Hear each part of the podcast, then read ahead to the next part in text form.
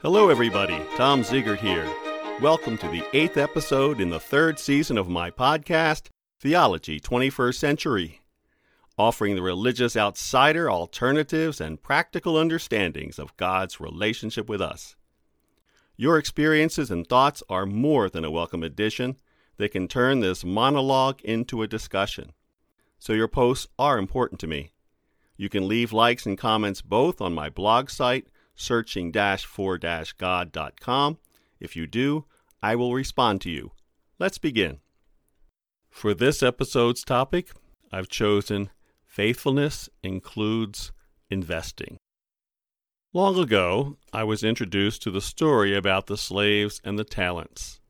Today, that story stands out as a mandate to invest what little wealth I have so that it will increase.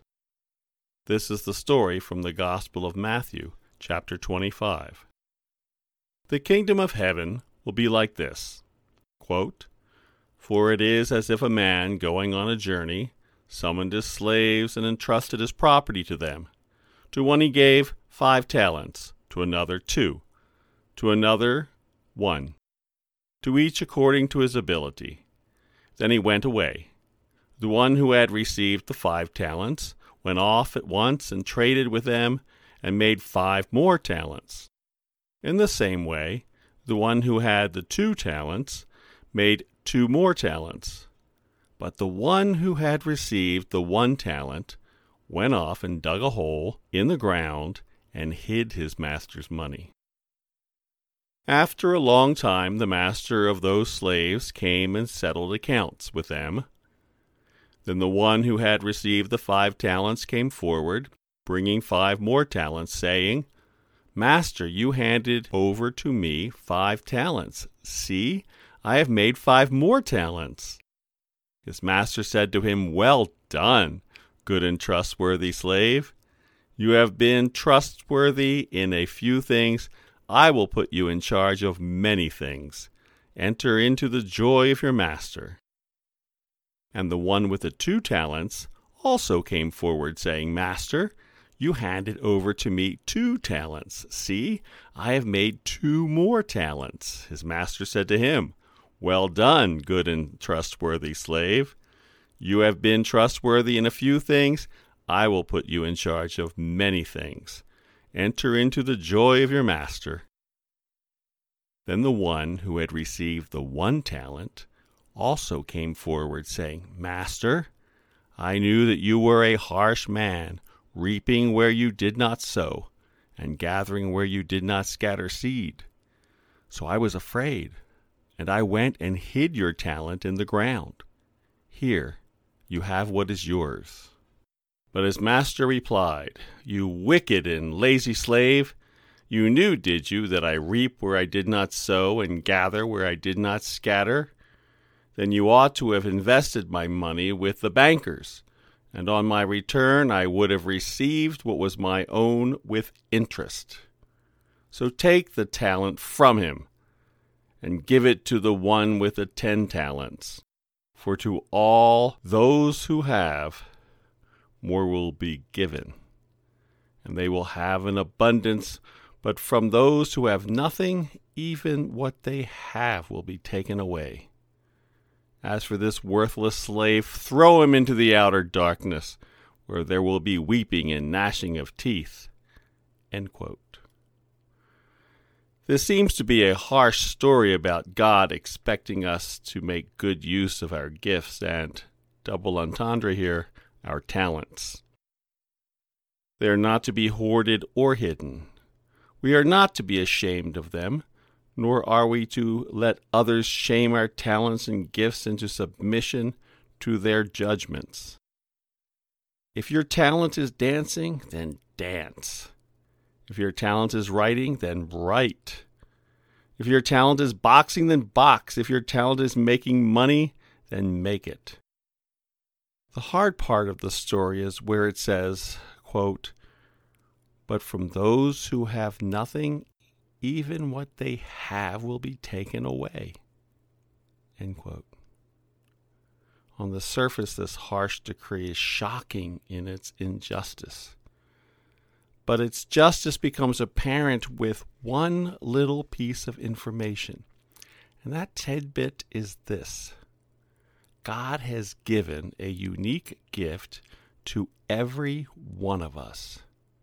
Each has his or her blessed talent. If you refuse that gift, stifle it, misuse it, or God forbid, ignore it or claim you have none, then woe be unto you, as it is written.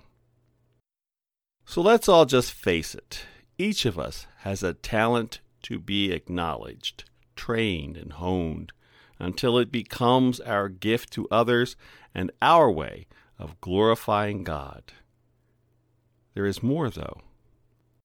Wherever we find ourselves living, we are expected to seek the prosperity of the place where we live, to get involved in the welfare of that place, to be an asset and invest in the welfare because in its welfare is our welfare. Quote, These are the words of the letter that the prophet Jeremiah sent from Jerusalem to the remaining elders among the exiles and to the priests, the prophets, and all the people whom Nebuchadnezzar had taken into exile from Jerusalem to Babylon. Thus says the Lord of hosts, the God of Israel, to all the exiles whom I have sent into exile from Jerusalem to Babylon Build houses and live in them, plant gardens and eat what they produce. Take wives and have sons and daughters. Take wives for your sons and give your daughters in marriage that they may bear sons and daughters. Multiply there, and do not decrease, but seek the welfare of the city where I have sent you into exile, and pray to the Lord on its behalf, for in its welfare you will find your welfare. From the book of Jeremiah, chapter 29.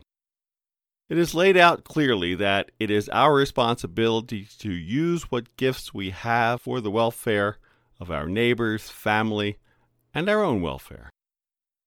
For those of us who have monetary wealth, we are expected to be charitable, and we are expected to invest in our communities so that others may labor and reap the rewards of that labor, just as we can expect our own welfare to be secured. A while ago, I learned the phrase, quote, a budget is a moral document, end quote. Some of us who are organized and like to plan create a household budget. The budget estimates income and expenditures for the coming year. It includes what we expect to earn and lists the areas in which we anticipate costs of living, food, taxes, utilities, maintenance, health care, donations, tithes, and investments, entertainment and clothing, just to name the most obvious. I want to talk about the investing money part of my budget. But one more scripture passage before I do. It's a cautionary passage from each of the four Gospels. It is this quote, It is easier for a camel to pass through the eye of the needle than for a rich man to enter the kingdom of God. The eye of the needle was a narrow pedestrian gate in the wall surrounding Jerusalem. A camel would get stuck every now and then when some ill reasoning traveler would try to get into the city when the main gates were closed. This was not a claim that a rich man couldn't get into heaven, but it was a caution that one's talents and labor were gifts to be shared for God's glory. Wealth would be a byproduct of the good use of that talent and hard work.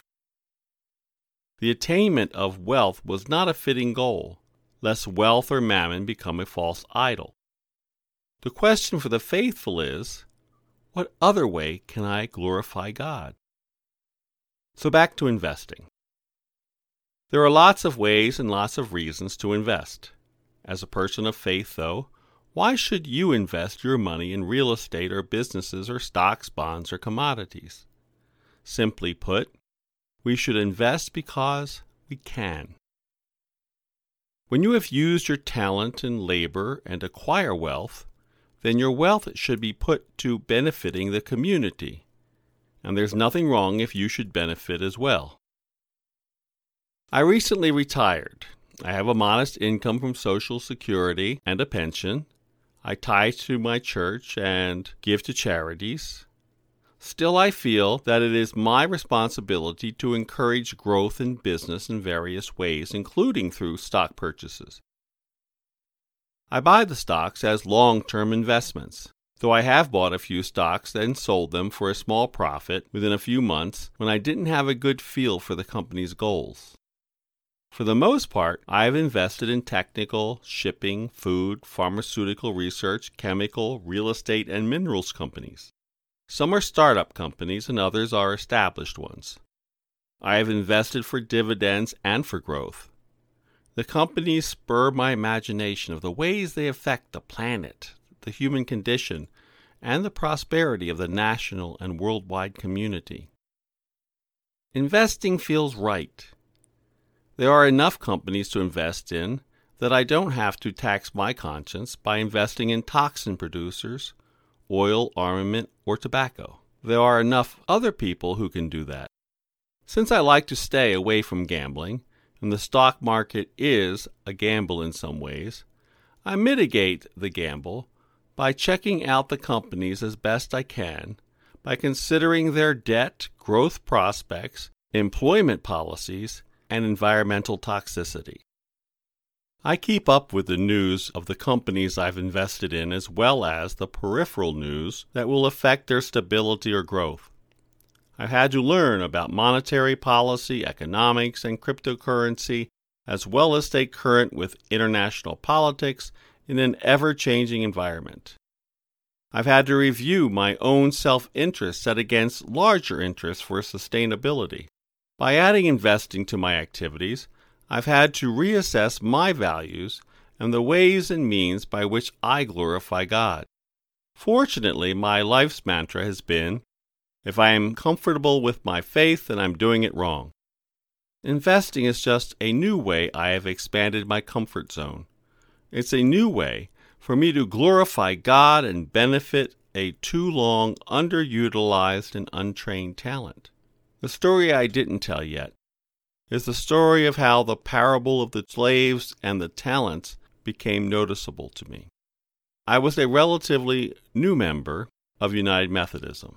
The church I joined was given $10 by the annual conference that year to make it grow, just like the good slaves in the parable. Our church members met and we decided to bury it for the year we were given to use it and report back what happened. We buried it as a protest of the way the denomination was becoming ever more pressing about member giving. It was beginning to take on a more business model than be a model of a place of worship. Today I look back on that parable, and I see it as a way God invests in each of us and shares resources with everyone so that each of us has enough. I like seeing my investment portfolio grow. I like reading about the companies that I help grow in my small way. I like to think that even in this time of financial insecurity, the jobs are secure someplace and new places to work are being envisioned. Investing is not an end all activity, it's just one more in the ways we can spread the wealth share resources, and encourage prosperity. It's just one more way that we can glorify God through helping one another. Thank you for listening in today. I hope you send me your thoughts on today's topic. You can do that on my blog site, www.searching-for-god.com. If you like these podcasts, you can leave a rating, a like, or a review there. If you're listening on Apple Podcasts, Spotify, Stitcher, Google Podcasts, iHeartRadio, or Overcast, you can subscribe, follow, and share my podcast with friends or enemies, depending on whether you like my podcast or not. Then they can come to you. My blog site will have supporting documentation, if not a transcript. If you're interested, please check that site. Again, it is www.searching-for-god.com. Look for next week's podcast, due out by Sunday, December 13th. I offer my gratitude for those and the instruments involved in the making of my podcast Rode Microphones, Audacity Audio Editor, Buzzsprout, WordPress, Podcast.fm, Premium Beat, and my gifted editor, Frank Barnes. May God continue to bless and keep you. Stay safe.